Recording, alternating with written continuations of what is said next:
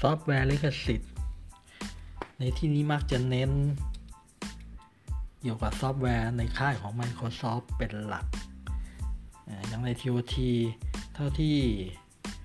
ผ่านมา ก็มักจะ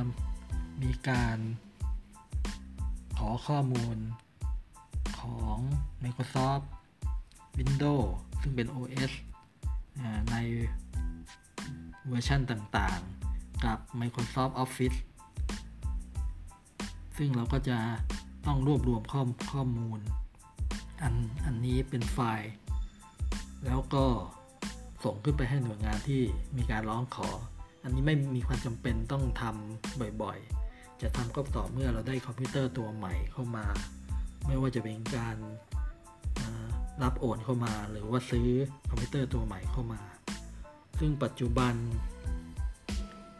ถ้าเราซื้อ ตัวคอมพิวเตอร์หรือโน้ตบุ๊กตัวใหม่ สมควรซึ่งจะให้เขารวมลิขสิทธิ์ของ OS หรือว่าตัว Office ของ Microsoft เข้ามาด้วย แต่ TOT แนะนำให้ใช้ Open Source Software ซึ่งเรามักจะไม่คุ้นเคย แต่เนื่องจากปัจจุบันทุกศูนย์ ได้มีคอมพิวเตอร์ซึ่งได้ลงตัว OS ในตระกูลของ Windows กับ Microsoft Office รุ่น 2016 Professional ไว้แล้ว เพราะฉะนั้นไม่น่าจะมีปัญหาในการที่จะใช้ใช้งานซอฟต์แวร์ทั้งสองอันนี้ ตามที่บอก ข้อมูลจะมาเป็นระยะระยะตามการร้องขอจากส่วนงานภายนอก ส่วนซ่อมอุปกรณ์ โทรคมนาคม ความรับผิดชอบหาก มีอะไรเกิดขึ้น เราจะมีคำสั่งต่างๆ ซึ่งออกมาเป็นระยะระยะเกี่ยวข้องกับเรื่องของลิขสิทธิ์กับ การรักษาความมั่นคงปลอดภัยด้านสารสนเทศ ซึ่งนั่นก็หมายความว่าโดยสรุป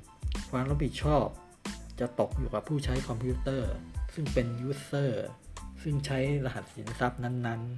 ๆ เพราะฉะนั้น หากไม่จำเป็นก็กรุณาอย่าติดตั้งซอฟต์แวร์ซึ่งไม่เกี่ยวข้องกับงาน หรือเข้าไปยังเว็บไซต์ซึ่งสุ่มเสี่ยงกับการซึ่งมันจะฝังตัวซอฟต์แวร์สแปม หรืออะไรบางอย่างซึ่งจะทำให้ระบบซอฟต์แวร์ในเครื่องของเรารวน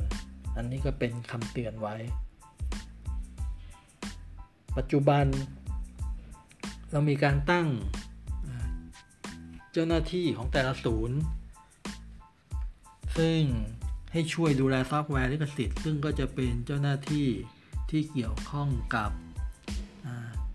ผู้ดูแล รักษาความมั่นคงปลอดภัยด้านสารสนเทศ ซึ่งก็จะให้เป็นกลุ่มพนักงานกลุ่มเดียวกันเพื่อความสะดวกเอาละอันนี้ก็จะเป็นภาพรวมกว้างๆของเรื่องซอฟต์แวร์ลิขสิทธิ์ว่าเราต้องรวบรวมอะไรบ้าง อย่าลืมว่าถ้าเกิดมีคอมพิวเตอร์ตัวใหม่หรือรับโอนเข้ามา ผู้ใช้จำเป็นจะต้องเข้าไปคีย์ในระบบ หากไม่แน่ใจก็ให้ถามรายละเอียดจากทาง Help Desk ของ TOT ได้ ที่เบอร์โทรศัพท์ 025540100